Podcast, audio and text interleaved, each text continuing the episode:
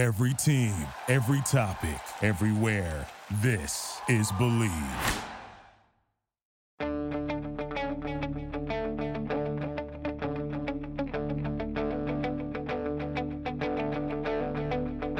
Ich warte seit Wochen auf diesen Tag und tanz vor Freude über den Asphalt. Als wär's ein Rhythmus, als gäb's ein Lied, das mich immer weiter durch die Straßen zieht.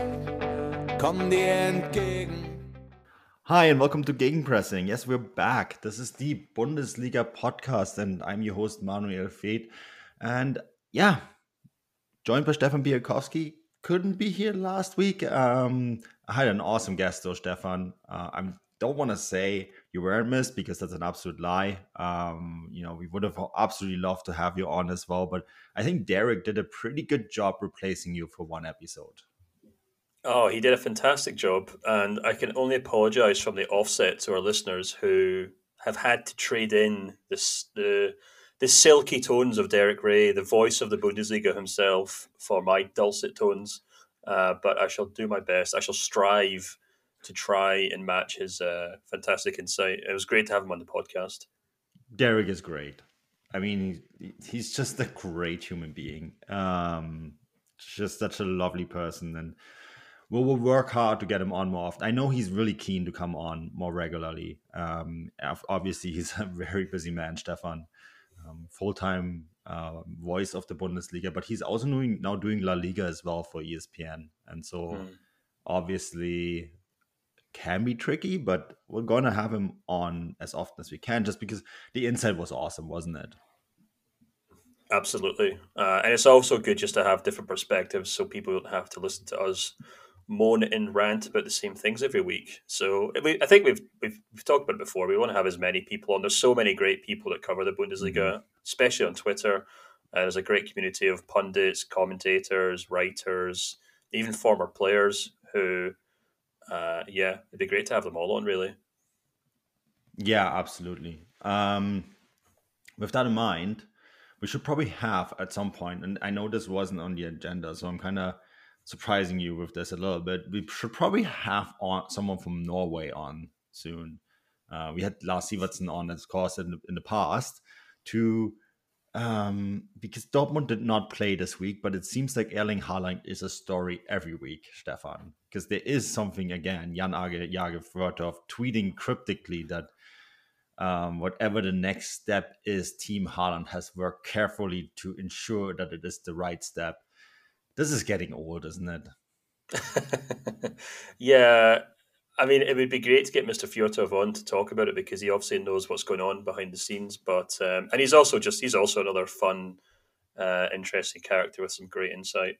Uh, but yeah, you know, I was quite funny. I was doing some work earlier on, which involved me having to quickly jump onto Haaland's Instagram account, Ooh. and he tweeted. Well, he didn't tweet. He he posted on Instagram four weeks ago uh, that you know he was almost back from recovery, and it just goes to show how bizarre this period has been. That you know it just seems to be. It's almost like he's in pre-season or off-season now. Uh, but it would be it wouldn't be the Bundesliga if there wasn't some bizarre th- story going on at Dortmund. Yeah, um, last year he managed sixty percent of all minutes for Dortmund. I think 63, 64 was the actual number. It's dropped to 54 this year, Stefan. I mean that that's like that's just it seems like that the periods of injury every year are getting longer and like the more there's transfer rumors, the more his absence is. And um you almost wonder if Team Haaland, as it's now known, looking for a new club, is really them trying to desperately find a destination where they can get the maximum amount of money for, I don't know, like maybe what is not going to be the longest career for a footballer. Do you have any thought on that? Yeah, possibly. I mean, I can't say anything to his condition or what's going on. I certainly wouldn't want to speculate. Um, I, I, the interesting thing about his injuries at Dortmund is it certainly seems as though he's been very careful with his body. He's been very careful with his injuries. Um, you know, if he does get injured, he makes sure he recovers properly from them. He doesn't rush back, which would have been so um, so tempting this season because Dortmund have, have had so many kind of crunch games. They've had so many important games, and you know, even like for example, the Rangers tie recently. That was when Haaland was planning on being back, but even before that, there was important games in the Bundesliga. So mm. I think there's probably been a number of times this season when maybe an older player or a player with maybe less ambition or less carefully planned career would have maybe rushed back. But it wouldn't surprise me if Haaland and the people behind them are playing the long term game. They're being very careful with things and they're saying, you know, as much as he obviously wants to play for Dortmund, and you can see that in the stands, he's he, you can see he's going through everything with them, even if he isn't on the pitch. Yeah. Um, you know, he's he still has to be careful for the long term, um, so he doesn't like you know overwork any injuries or anything, so they don't haunt him in the long term. Yeah, it's a it's a tricky one. Uh, we'll get an expert on this on in the next couple weeks. I think um, I'll talk to some people. Maybe Jan Aage or Lars Sivertsen can come on and, and talk to us about it. I know both of them very knowledgeable about this, um, and it'd be great to get that kind of insight. So let's see what we can do. Um, let's move on to another transfer topic, and this we haven't really talked in depth about Bayern. I think now for a couple of weeks because of everything else that's been going on, which is probably a good thing because this league isn't just Bayern. But we do need to talk about what's currently going on, and this is there. I mean, there was the game against Leverkusen, the one-one draw, um, which was surprisingly flat in some ways. You know, mm. disappointed a little bit especially when you consider how many problems Bayern have in defense. Um, it, well, Niklas Süle, I guess he scored scored the one goal for Bayern. Um, but still, you know, and it's now come to, of course, them trying to find a replacement for Niklas Süle, who is going to Borussia Dortmund. And we now know it. Christensen isn't it. He's likely chosen Barcelona as his next destination. Um, not sure how Barcelona are paying for him, but here we are. Um, you hear all sorts of stuff with Matthias de Ligt. Oliver Kahn, of course, had a meeting with Mino Raiola, and that brought up all sorts of speculations that it could be because of Erling Haaland. Um, it, it does sound like it was because of Matthias de Ligt, right? The Juventus defender. We would probably be the best option. But um, Stefan, when you saw this report, and I had to laugh a little bit, Bayern Munich are now looking to change their transfer strategy to become a club that buys, develops players, and then sells them on to make money. Like, is that? I'm sorry, but no, I don't think that's happening. yeah, the Bayern Munich are going to become Borussia Dortmund. Is that what they're suggesting? Um, it's it's an interesting one. I actually said I think the last time I was on the podcast, we kind of briefly talked about Bayern, Bayern Munich, and I said I had my doubts over their transfer policy over the last couple of seasons. I didn't think Salihamidzic or you know I guess before Kahn, um, you know, it was Rummenigge or whoever else. I didn't think um, the club had done a great job in the transfer window for the last two or three seasons. Mm. Um, certainly if you look at how they are attempting to replace that Champions League winning team, man for man, I don't think they're doing a great job of it. Um, and you kind of look at how things are going to play out this summer, and it, it, it, I think it's going to be a very difficult period for Bayern Munich because you've got Nicolas Süle, who I thought probably looked like their best defender on Saturday against Leverkusen. Not just mm-hmm. because he scored a goal, which was tremendous tr- technique, by the way, to score the goal he did. It wasn't an easy tap in by any means. But if you look at that defence, you had, excuse me, you had, you know, Upamecano beside him, who almost gifted Leverkusen a goal when he, with his pass back that Adli failed to convert. Um, you had Richards, who I actually thought struggled throughout much of the game, to be perfectly honest with you. And he mm. came off when um, Nagelsmann changed the tactics, and you had Benjamin Pavard, who uh, again is a perfectly solid player, but he's not. A, I, I don't think he excels in any one particular attribute. Um, and I actually thought it was very telling that maybe about halfway through the second half, Nagelsmann and Bayern clearly decided that they were quite happy just to take a point from this game. And we just don't see that very often from Bayern Munich at all, especially at home, especially against Leverkusen, who they have this historic kind of mental uh, advantage over. It was Leverkusen who were really pushing for that second goal. And, you know, Nagelsmann Clue decided, look, I'm going to bring on Sabitzer, I'm going to go three to back, and eventually he brings on Sarr as well. Um, and I thought, okay, maybe this is just with one eye on the Salzburg game, and maybe Nagelsmann thinking, we've got enough points at the top of the table, we can take a point from this game. But I also do wonder if it was him thinking, I don't, I can't rely on this back line. I cannot rely on this back line to see out this game, so I'm going to have to change the tactics around to make sure we're more defensively solid. And a part of that's obviously the fact that Manuel Neuer's missing, but mm-hmm. there's a huge issue in that defense where you could probably argue. I mean, I know Hernandez was missing; he makes a big difference. But just in most weeks for Bayern, I really do think Süle's probably one of their most consistent defenders, and he's leaving. And there was actually a story on in Sport Eins today um, from Kerry, good friend of yours uh, mm-hmm. of the podcast, and very reliable. Yep, and I don't think I'm mistranslating his story by simply saying that there's concerns about whether Bayern have the finances to go out and get an Antonio Rudiger, whether they have the finances to go out and get a de Ligt, uh, mm-hmm. or even a Christensen, who apparently isn't making his wage demands aren't nearly as high as Rudiger's. Um, and Peace basically concluded saying, you know, Bayern may have to compromise and accept someone like Matthias Ginter. Now, I think Ginter's a perfectly good Bundesliga defender, but he's not the kind of guy that Bayern or their fans will be hoping could replace Süle. Um, so that I think puts it, it kind of shows where Bayern are right now, the tricky situation. We talked about this when we did that Twitter Spaces podcast mm-hmm. on uh, and, and in regards to how difficult it would be for Bayern to replace Süle.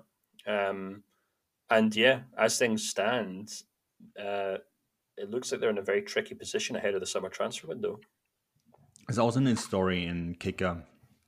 Actually, the big story this week is uh, called 14 plus Nix, 14 plus nothing, um, re- regarding Bayern squad. Um, of course, the suggesting that there's 14 world class players and the rest isn't anywhere near the standard required. And you know they're pointing out guys like Omar Richards, uh, Choupo-Moting, um, even mentioning Benjamin Pavard, Pavard and Lucas Hernandez. Um, Omar Richards having problems with tempo and speed. Uh, Bouna um, is another example of a transfer that's just not working out. Uh, just nothing. Um, and then they also mentioned, of course, that um, they couldn't go after Achraf Hakimi, who they really wanted, but they couldn't afford the 45 million euros.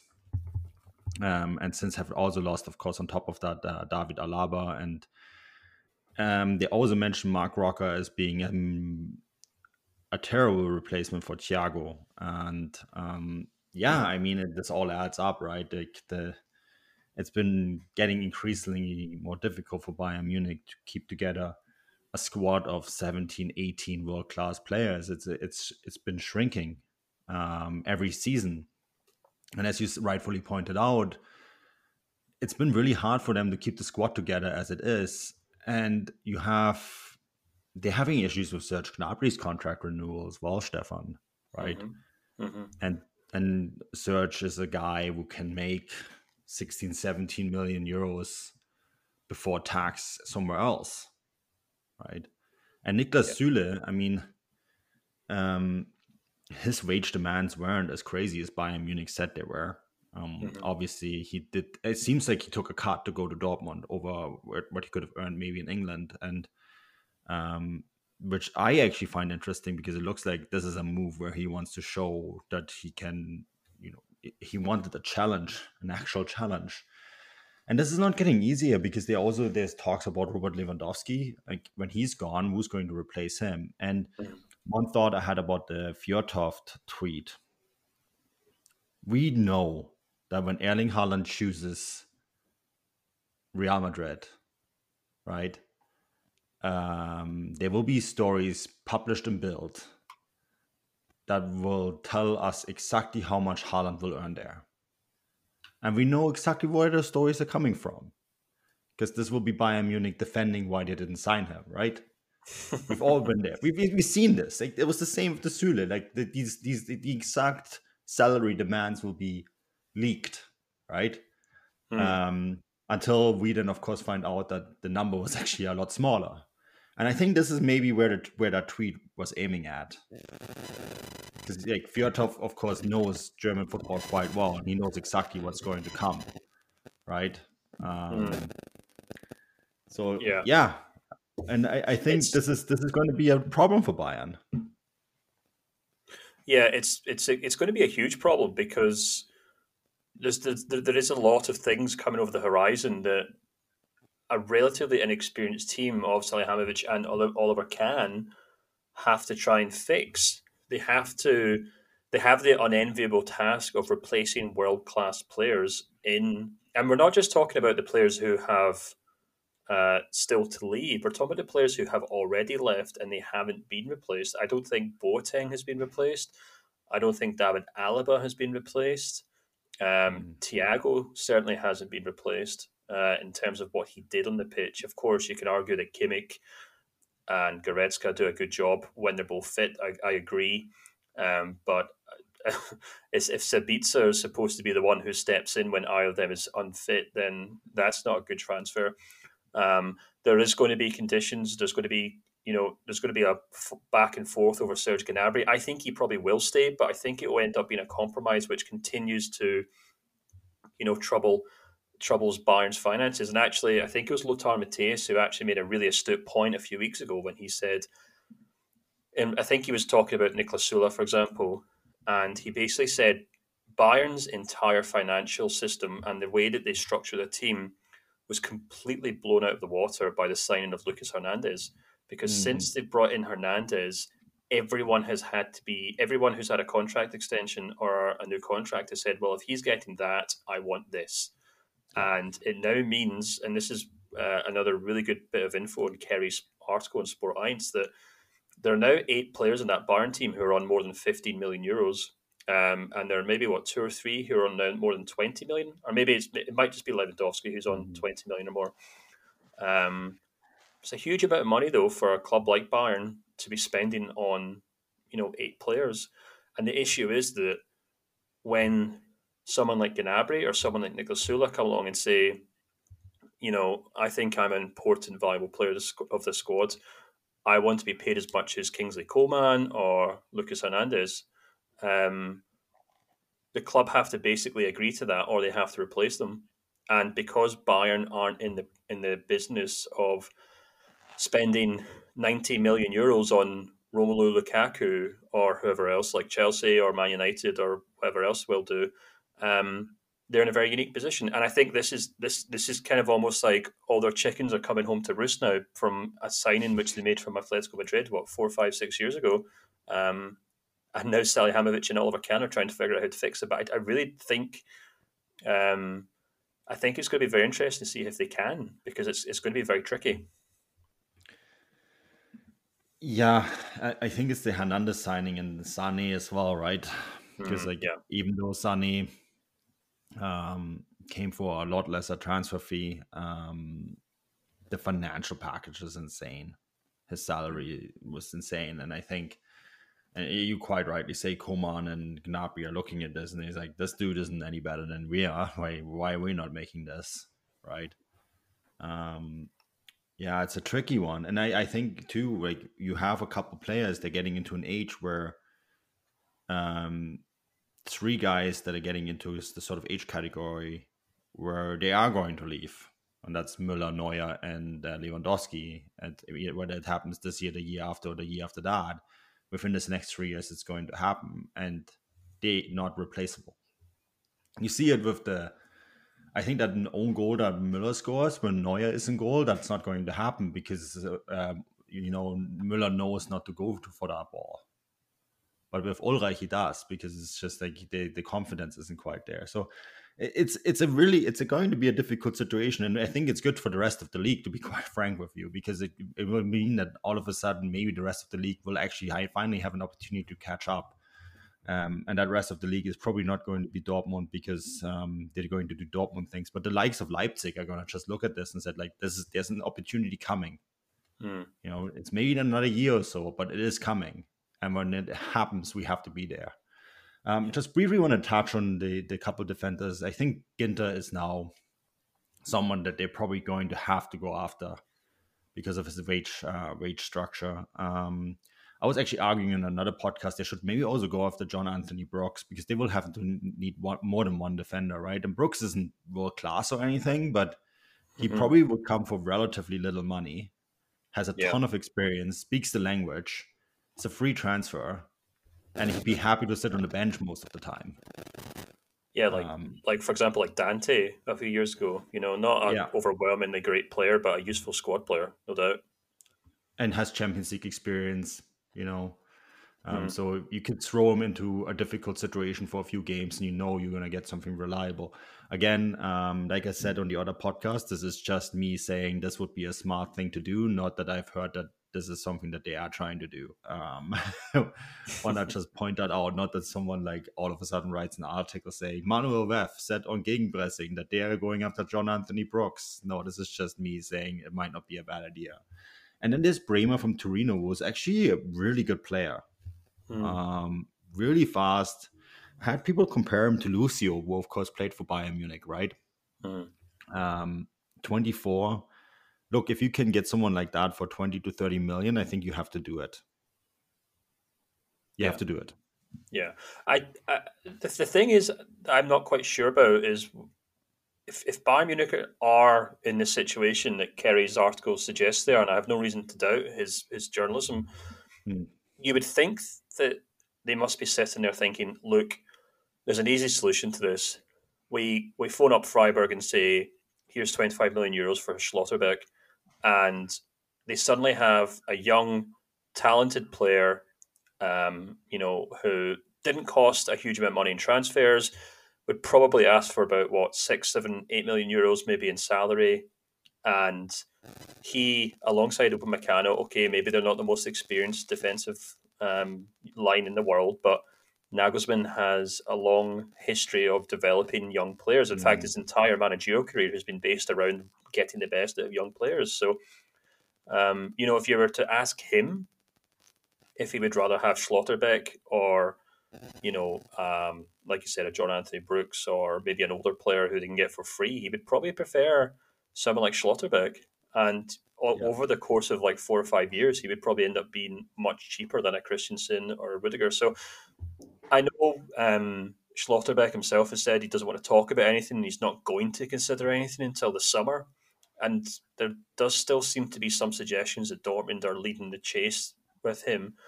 But he seems to be like the smartest move right now for Bayern. Um, I know Bremer looks like a decent player. I haven't seen much of him. I don't cover mm. a huge amount of Italian football, but from a Bundesliga perspective, if they are if they if they are being forced into going down the route of finding young players, developing them, turning them into world class players, then Schlotterbeck would be a great place to start.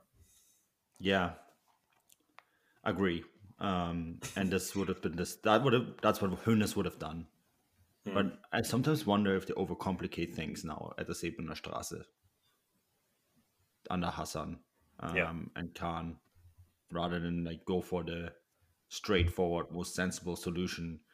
It has to be this fancy guy that no one knows um, in the mid-table English second division or in France because it looks like the out-of-box transfer that is without a doubt going to fail, going by the track record that we have seen. You know, you look at like Nianzou, Omar Richards, uh, Marc Roca. These were these sort of out of box transfers. That's like them going Borussia Dortmund light without having the actual scouting network to do it. Rather than say, here's a here's like a proven defender in the Bundesliga. Here's a proven defender in Serie A. Yes, these are the guys we need to sign. They go after the guy who's playing for Reading. That's yeah sort of the feeling I have, you know, because um, YouTube, he looked good on YouTube. Um, it feels like that sometimes. It's just like maybe it's just overcomplicating things.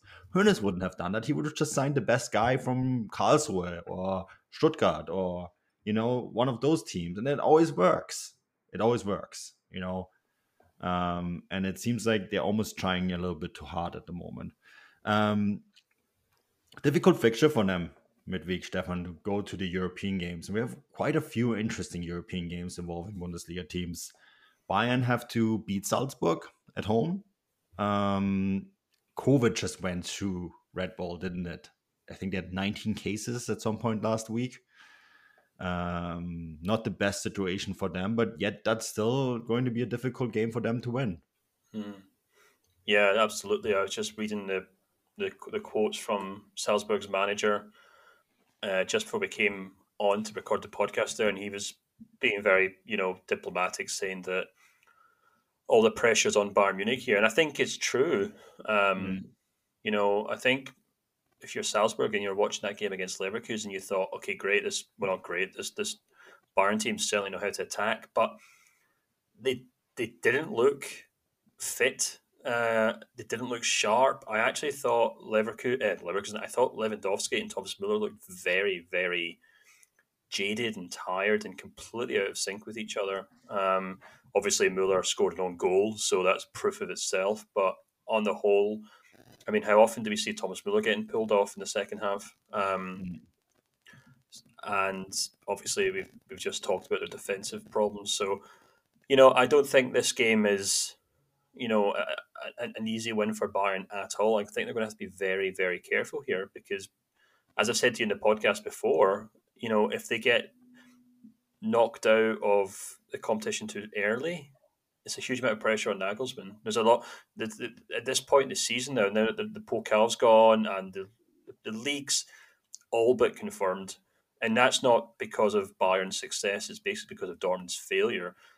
Bayern Munich fans are looking to this Champions League run to say, right, let's see what Nagelsmann can really do. Let's see what how good this team really is, and you know, there's maybe honour in getting knocked out in the semi-finals by Manchester City or you know uh, a Liverpool, but to slip up against Salzburg, who, you know, very well put together, a very hard working side, very smart team, but a team that Bayern Munich really should be beating 99 out of 100 times. If they make really tough work of that, that's when the moans and groans start to come, I think. So this is a huge banana skin for Bayern, and they're going to have to be much better, I think, than they were against Leverkusen to make sure they get through it. I have a ton of time for Salzburg. Honestly, they're such a well-run club and so well coached, and um, I think they're gonna they're gonna they, they have the potential to really hurt Bayern in this game. Um, so I, I am I'm tremendously looking forward to it because I think it's going to be a spectacle. Um, fans back in the Allianz Arena. There's there's one final thing that I want to maybe say about the Allianz Arena. Um, I hope the atmosphere is going to be better than for the Leverkusen game it's, it was mute, really bad, so quiet. I think it was actually more quiet in this game than it was for um, when we had the ghost games, Stefan. Hmm.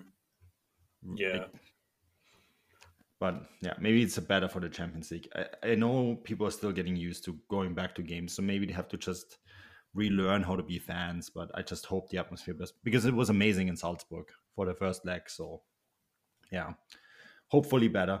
Um, we have also two really interesting games in the Europa League this week. Um, the first one being Betis against Frankfurt on Wednesday. So um, important here, this game is on Wednesday, not on Thursday, um, because technically there's, there's, still three German teams in this competition. Leipzig, of course, getting a bye to the next round because of the Russia's uh, aggression against the neighbor Ukraine, Spartak Moscow have been eliminated, um, which means Leipzig have given were given a bye uh, to the next round.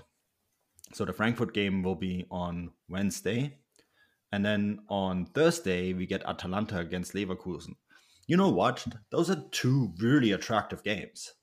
And um, let's start with the the Betis Frankfurt. We've seen Betis this week, this this competition already against Leverkusen. Um, we talked about it before the podcast, and I was like, I was saying to you, I feel like I've seen Betis already this year. um, I couldn't really put it together until I realized it was during the group stage against Leverkusen, and Leverkusen looked very good against them. So this is, I think, one of those draws where you say, as a German team, very attractive but doable, right? Yeah, no, no. Leverkusen looked terrible against them. Leverkusen got thumped four 0 of Betis. So did they? Uh, did they? But they won one of the two, didn't they?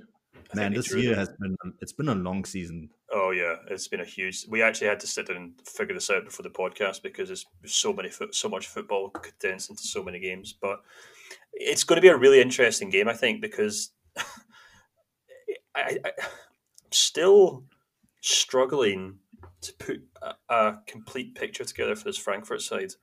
You know, Yeah. on the whole, I think Glasner's done a good job. Um, they looked like they'd really turned a corner, you know, towards the end of last season and towards the end of last year, rather. Um, and you know, they were really beginning to, to click into place. And then January happens, and all of a sudden, okay, there's that there's there's that uh, comeback defeat against Borussia Dortmund, which seemed to just completely knock them out because after that they drop points to Augsburg, they lose to Mainz, and you know even in the last couple of weeks we've seen them lose to Wolfsburg and Cologne, um, Mm. and then we had this game against Hertha the weekend when I thought they looked fantastic, and but I'm still trying to figure out whether you know is is this Frankfurt back to Frankfurt or is this just Frankfurt playing a Hertha Berlin side that honestly would lose to most pub teams at the moment, and. I really think this midweek clash against Betis will be a perfect example, will be a perfect test for them because, you know, I've kind of have really been quite hesitant about Frankfurt in the last couple of weeks about their form. They look like a club that are classically just kind of stuck in mid-table with very little left to play for. I know there's maybe a push for uh, European football and things, but it, it, it I'm just I'm just really struggling to gauge whether they're in form or not. It's just one. It's hot and cold. It's hot and cold. You got guys like Borré, the striker, who, you know, for what six weeks couldn't stop scoring, and then I think he he, he scored a consolation goal. It was a good finish against Hertha, but that's his first goal, I think, in about maybe seven or eight games. So, yeah, I don't know. Things I'm not entirely convinced by Frankfurt at the moment, and I think they're probably going to have to be very good to beat this Betis side, who look quite decent. Um, I know they've maybe began to tail off this season, but they gave Leverkusen a very good game. Um, but yeah, I'm, I'm, I guess what I'm trying to say here is we'll find out if Frankfurt are actually on form or if they've just been absolutely They just beat a good Hertha side this week or terrible Hertha side this weekend uh, when they play Betis. Yeah, Frankfurt has been odd. Um, the one thing I need to maybe add, though, Stefan, is that they absolutely love this competition. Hmm.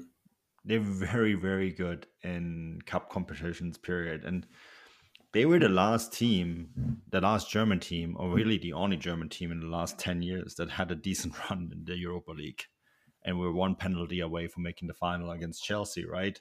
Hmm. Um, and I feel like every year that they, they are in the Europa League, you just know that they're going to show up.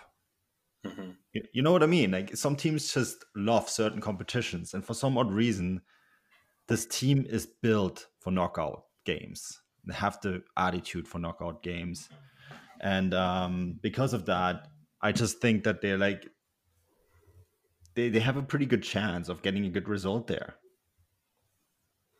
So I don't know. We'll see. But I'm at the same time I'm with you. Um, it's it's it's really you know I, at times this year I was just thinking they are so good. They play such great football, and um, then they have bad performances for a few weeks. Um, and then they show up against Hertha and smash them for one. But as you said, you and I could probably show up with our friends and beat Hertha at the moment. And we're going to talk about Hertha a little bit further down. Um, so yeah, it's it's going to be an interesting.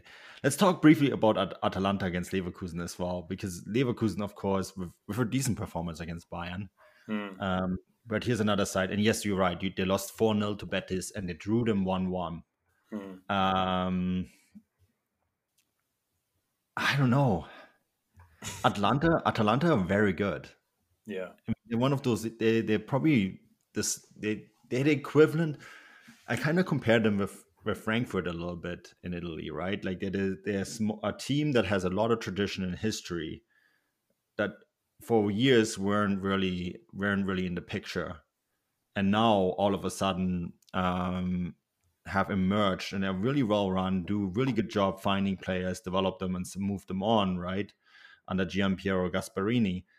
Um, this is going to be an attractive fixture, I think, with lots of really interesting players on both sides playing. Um, of course, all the eyes are going to be on Florian Wirtz um, for this one. But yeah, what are your expectations for this game? Yeah, it's going to be a really interesting one because, I, again, I wasn't quite sure what to make of Leverkusen's performance against Bayern Munich because, on the one hand, they obviously did enough to win a draw or to take a draw or to win a point rather against the Bayern, but I actually didn't think a number of their players played particularly well. Um, obviously, they decided to go with this kind of strikerless system, which kind of led to Florian Wirtz or Adli playing as a false number nine. And for much of the game, I did wonder, okay, maybe this is working because it means they've got one extra player in midfield. Um, you know, it seemed as though they're putting a lot of pressure on Kimmich in the middle of the park. Bayern maybe struggling to you know play with the kind of same tempo that they usually do, but at the same time, I thought it was probably Florian Wirtz's worst performance of the season because he's been asked to play as a striker, and he, that's just not the type of player that he is. And more often than not, he was completely isolated from the rest of Leverkusen's side. He ends up getting pulled off halfway through the second half. He looks furious. And I can completely understand why, because he had to play this entirely selfish role of um, basically doing nothing for much of the match. And I, I really did think, um, it, it, even though maybe the overall system worked, it didn't get the best out of Wirtz.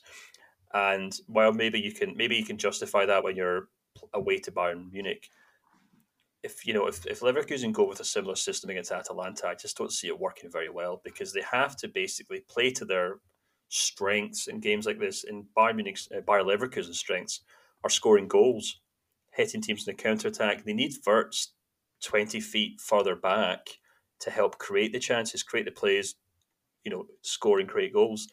So it'll be interesting to see if they go back to a more, a more kind of traditional system, if we see someone like Alario come into the side, mm. um, provide some sort of an outlet. Um, and and yeah, but again because because the, this is the kind of weird thing about Leverkusen. For this whole season, they've been very good at scoring goals and very bad at defending them.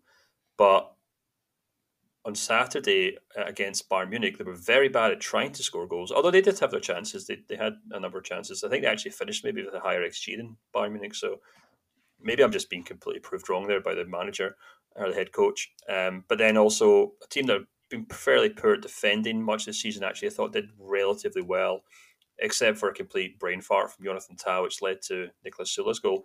So it was a weird performance from Leverkusen. Black was white, white was black. Um, but I would very much like to see them be, go back to what has done them well this season. Okay, maybe an isolated tactical experiment worked in Munich, but I think they have to go all guns blazing in this game and just really play the way play to their strengths. Yeah, it was the XG, Stefan, was 1.97 to 1.95. Oh wow. So close. Mm. Um, Which so, is so uncommon for a Bayern Munich game in Munich. Yeah.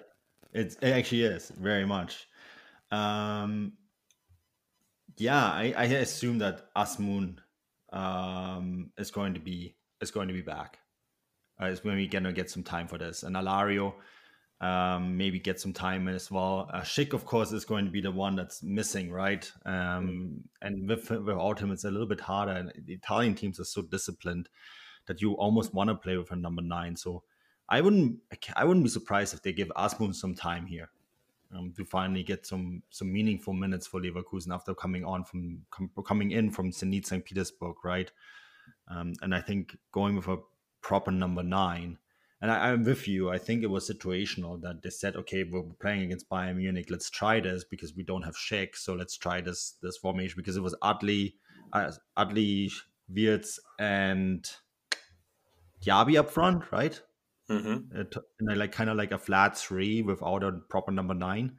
Yeah, I don't know if that's going to work against Atalanta. So um, a bit of a different outlook, maybe with a proper number nine, uh, will be will be good to see. And then, I mean, I'm tremendously looking forward to both these games uh, in the Europa League. Um, I'm, I'm, personally a big fan of the Europa League. I think it's a competition that, especially at this stage, is fascinating to watch. Right. Hmm. Um, just because you get such a mix of different teams from different countries as well, which is not what we get in the Champions League, where it's always the same teams. Um, let's move this on to relegation. And I'm an idiot. I should have actually talked about Frankfurt second because then we could have talked about how bad Hertha are and move it straight in transition to the relegation battle. But I flipped the matches and therefore I ruined the transition but here we are. Um, you and I both were saying before the show that Hertha are in an immense amount of trouble. And if mm. I picked my team to go straight down, other than Fürth, I think it would be Hertha. I mean, yeah. um, they're just so bad. they're really, really bad. And uh, Bobic said yesterday that they're going to hang on to um, Korkut, Tayfun Korkut. Is why? Yeah. Why are you doing that? It's it's frankly speaking, it's not working. You are on the descendancy.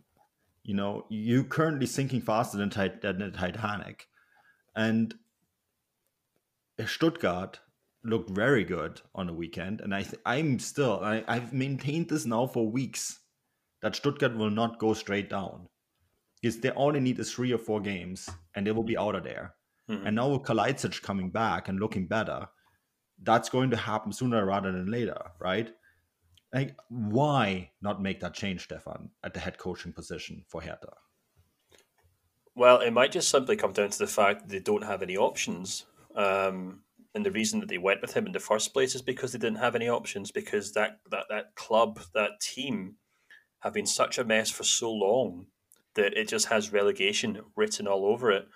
I think if you'd maybe asked Bobic, maybe, you know, what, four months ago, he would have probably said, Yeah, we're a mess, but there are so many teams below us that are so much worse. And we've said ourselves on this podcast a number of times this season that these kind of mid-table teams can get away with it because Greuther are always going to be the bottom, Bielefeld to be around them too, and maybe an Augsburg or someone or Stuttgart will, you know, make up numbers and make sure there's enough of a buffer to stop mm. the likes of Gladbach, Wolfsburg, Frankfurt, Mainz, whoever else from getting dragged into this. However, what we've seen in the last kind of what maybe five, ten match days is that these teams that were looked dead for much of the first half of the season have kind of come to life. And, you know, we're suddenly seeing Augsburg pick up points. Uh, you know, if you want to talk about the last 10 games, Greuther Fürth have picked up more points than Gladbach, Stuttgart, Hertha Berlin. Uh, you know, I thought Derek made a very good point about Arminia Bielefeld. I took completely agree with him when he said, if you look at those teams, who has a something about them? Um, mm-hmm. I, I, think he's right in saying that Bielefeld certainly do seem to have something about them. And Stuttgart, who have been waiting all season for their star players to return from injury, finally have their key striker back, Kalajdzic. I, I think on his day, Kalajdzic is one of the best strikers in the Bundesliga. I really, really do. He's just got so much about him. He's huge. He can head home. He can create goals. I thought his finish actually um, for Stuttgart's goal uh, against Gladbach was tremendous. He also technically set up the second goal, uh, but he didn't get an assist for it because it. I, I can't remember what happened with it, but it wasn't technically an assist. But he basically did all the hard work to set up. So he's, I mean, he is literally sitting on one goal, one assist in his last two games, um, but he could be sitting on two assists and a goal. So to have someone like that come back and slowly but surely begin to look like his old self up front must be so inspiring for a Stuttgart team that built so much of their, their tactics around him. You know, you got a guy like Borna Sosa on the left flank who. Mm-hmm you know, his entire game plan is built around curling balls into the box for a target man. So you'd think the two of them would hit it off before the end of the season. Uh, and then obviously, if you want to kind of extend it even further, you can look at Wolfsburg and Bochum, who, you know, Bochum have always done very well at home this season. Wolfsburg look as though they're beginning to kind of turn a corner and pick up some points.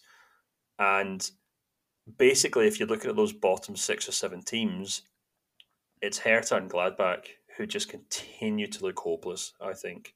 Um, and Gladbach probably have enough about them to stay out of the relegation spot. I still think it's probably too late for Fürth. They're kind of yeah. showing they're showing some life, but it's a little too late now in the day. I think maybe I might be, um, you know, I'd, I'd, I'd, I'd love to be uh, mistaken. Um, you know, especially I think my brother will as well, who's a huge Celtic fan. And for Christmas, I actually imported uh, a Greuther Fürth um, training top form and he's he loves it. But I haven't had the heart to tell him that they're almost certainly getting relegated this season because he, he, he, never looks at the, the Bundesliga table. So it'd be nice if they stay up for his sake. Um, but yeah, I don't have much hope for them. But I think it's going to be them and Hertha that get relegated because Hertha just look horrendous and there's just no signs of life at all. Two points in the Rückrunde, so eight games, um, just two points. They said if you just take the Rückrunde Tabelle, so the second half of the season table, hmm. Hertha are dead last with just two points and a goal differential of minus 17. Wow. That's brutal. Um, and also to sort of reiterate what you said earlier about Frankfurt, um, they Frankfurt are 16th with seven mm. points in the Rückrunde. And that's at a pretty balanced uh, goal differential. Fürth, 13th, nine points uh, since the start of the Rückrunde. They're ahead of Augsburg, Gladbach, Frankfurt, and Stuttgart. Hmm. So there you got it. You know who's first? Leipzig with uh, 19. But that's a part of the table that we're not going to talk about right now. Um, yeah, I, I, it's it is interesting. I, I find when you look at the the relegation battle, it always it, it at this we're getting now to a point I think where we have the teams cemented that are fighting to stay alive. And for me, it's that's uh, Gladbach, Augsburg, Bielefeld, Hertha, Stuttgart, Fürth. Because I think Wolfsburg, no team has ever gone down um, with 40 points. But, you know, that's always the magic number in German football, isn't it, Stefan? The mm. 40 points. If you get there, you're safe. But the reality is, no one has really ever gone down with 36 or 38 either. So mm. um, you look at Frankfurt, for example, they had 34, right? Um, you look at Bochum, they're 32. Like, honestly, Bochum are going to get two more wins. They, it's just going to happen. And even Wolfsburg, you know that they're going to manage three more wins out of yeah. the last nine games. But then everyone else is in trouble. Yeah. Can I could, could I just jump in with some breaking news here? Actually, as we record, uh, Arne Friedrich, who was the executive board member at Hertha, has just done a Twitter thread, which I was just skimming as you were talking there, uh, and he's leaving already. So he was already planning on leaving the club in the summer, uh, but, huh. it, but it looks as though it's an early termination of his contract at Hertha, which you know just adds further context to this absolute circus right now at the club, where there's just things coming and going, and nobody seems to know what's going on, and it just seems to be chaos week in, week out. That's interesting. You know what? That's interesting because that indicates to me that he wanted change now and he didn't get it. Yeah. So you think this is a response to Bobic's comments at the weekend? It's within 24 hours. Yeah. Yeah. Right. Um, wow. Yeah, interesting one. I mean, maybe we'll get to talk about some change at Hertha next week. um, it, is such an interesting story because, of course, there's the there's all the money that they wasted from the the Windhorst millions, and of course, Windhorst is um, someone affected by the war, by Russia's war on Ukraine. Um, and so we'll, we'll, see how much more money they're going to really get from that. And Bobic, I spoke to him late last year where he said all that money is now gone. Uh, it's all wasted on various projects, and so I don't know. It's one of those things where you just like you, you I just continuously shake my head when it comes to Hertha hmm. because this is a club with so much potential. Um, in one of the cities with the biggest potentials in Europe when it comes to football, and they're just squandering it. And you know what? the, the there is a positive though when it comes for people who live in Berlin. It looks like they finally got a proper Bundesliga side in Union. Yeah, and um, they this is of course adds to Hertha's predicament because that also means they they might not there might be a point where they are firmly Berlin's number two, despite all the money, the big stadium, and all that. And that danger is getting even bigger because, of course, Union Berlin are in the semi-final of the DFB Pokal, and they could become the first Berlin-based club since 1994 to make the final of the DFB Pokal.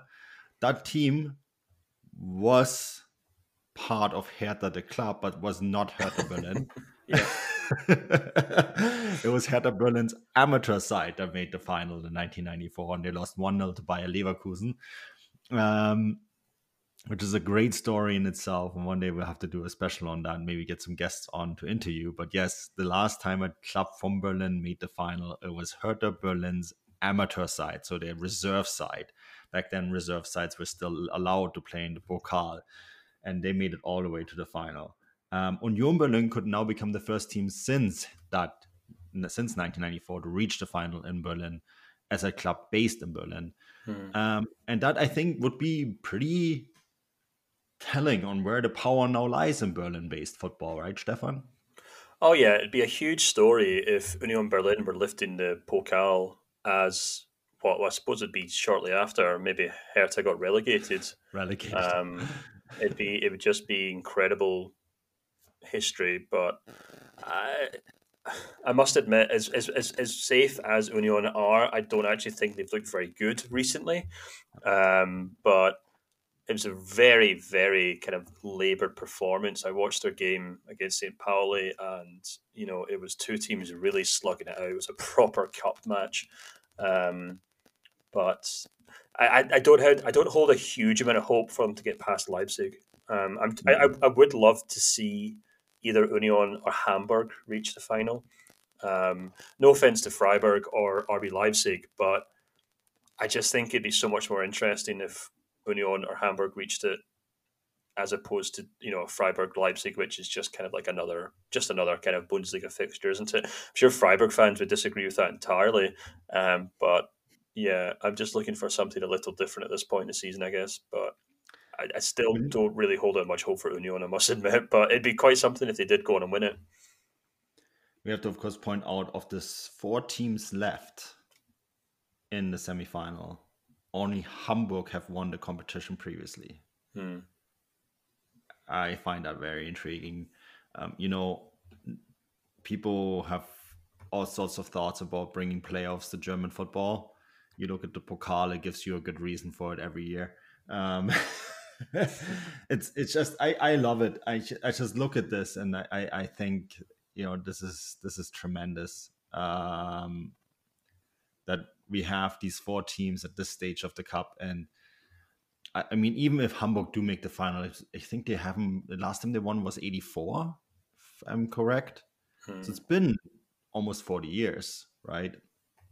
So um, either way, it's going to be a great story. And uh, my gut feeling, Stefan, is that we're going to see Freiburg and Leipzig in the final, which would actually be a really good game. We saw we saw that game on the weekend, yeah. and uh, it was tremendous, and it was really balanced. Freiburg have been playing fantastic football, and they have never won a major title in their history, period. And neither have Leipzig. Um, and they Leipzig, of course, have been chasing. And for Leipzig, it would be the second final. Um, I was at their last final when they played Bayern Munich, a game that they should probably should have won. Um, and Neuer was tremendous, mm. stood on his head and won it for Bayern. But I think, you know, in terms of um, in terms of the spectacle and the uh, the, football on the field, I think it'd be a tremendous final between those two teams. Yeah, absolutely. It'd be. I, am actually really looking forward to it. It's, it's, nice to have something completely different from the standard Bayern Munich or Borussia Dortmund. Um, we've kind of been talking about it quite a lot recently. Kind of looking forward to because at this point in the season, domestically, there's not a huge amount to get excited about because obviously Bayern look to happily win the, another league title. So it's it's going to be interesting. And as you said, whoever does go on and win it will be it'll, it'll be history.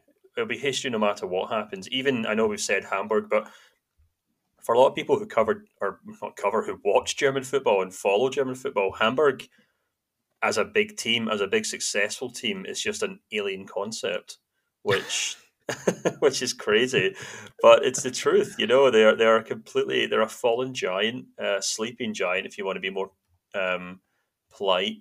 Um, but I, I, I, I would love to see. I, you know, I, you know, it. I, I, I've got a lot of time for Hamburg as a city. I've got a lot of time for Hamburg as a club. They've got a huge, huge support, uh, and those fans have gone through so, so much. So I know you're saying Freiburg or Leipzig, but or Union, of course. But I don't know. I'm, I, I guess I maybe talk myself into Hamburg here. I'd love to see. It'd be great to see that that stadium full of Hamburg fans as well because they would just they would fill it ten times over if they could. Um, so in terms of fans, in terms of fan experience, mm-hmm. on what we're gonna see off the field, Hamburg against Berlin would be ideal. yeah. Are you saying that because RB Leipzig have no fans no, like no, they have lots of fans. I mean, I think people make that joke, but um, I mean, Hamburg against Leipzig, uh, Hamburg against Leipzig would be the same. Uh, Leipzig is not very far from Berlin. Um, neither is Hamburg, really. It's only two hours by train, hmm. and you just know that they're going to flood Berlin. Um, Hmm. Freiburg is very far from Berlin, and it is a small club they the, the Freiburg fans would be the first to admit it, right? Hmm. Um, so they would fill the stadium, but it wouldn't be. They wouldn't invade the city of Berlin, if that makes sense, Mhm. right? So, I I personally think if we do get Hamburg against Berlin, oh boy, I mean, we'll hopefully be there, right, Stefan? I mean, that's sort of the plan that we have been kind of forging in the background a little bit. That we're like hopeful to actually go to Berlin for this final. I, I don't know. What, what what was your favorite pairing? What would you rather see? And we are completely unbiased, of course. This I, is just well, yeah, that's the thing. I, I really don't have any preferences, to be honest. I, I, I think I have kind of taught myself into Hamburg, even though it'd be nice to see Freiburg obviously get to a final.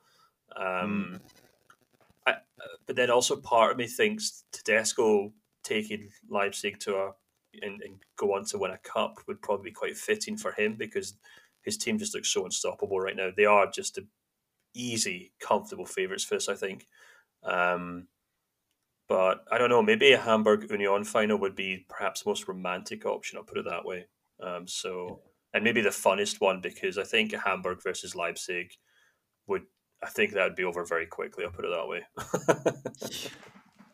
that is that's true. I think it'd be very one sided, and we don't, of course, know. And I think next week maybe we have to dive into the second Bundesliga and talk about that promotion race because it's absolutely insane. So we'll keep that for next week, um, especially as Bayern are wrapping things up. Maybe um, we'll have to have a Twitter space at some point soon, depending on what Bayern do against Salzburg. So we'll keep that in mind as well. But yeah, Stefan, I think we're out of time. Uh, as always, this was a ton of fun. Um, getting my mind off real life events, of course, as always, is always good. So yeah, before you go, anything that you want to point out? Uh, not a huge amount. Just thank you once again to everyone who listens. We always appreciate it. Um, and yeah, I guess we'll see you next week, I suppose.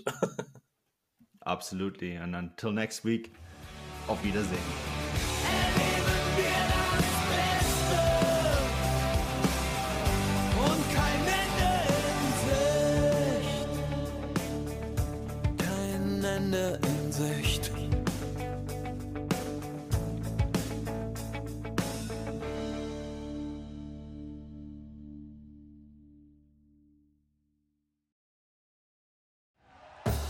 Thank you for listening to Bleav.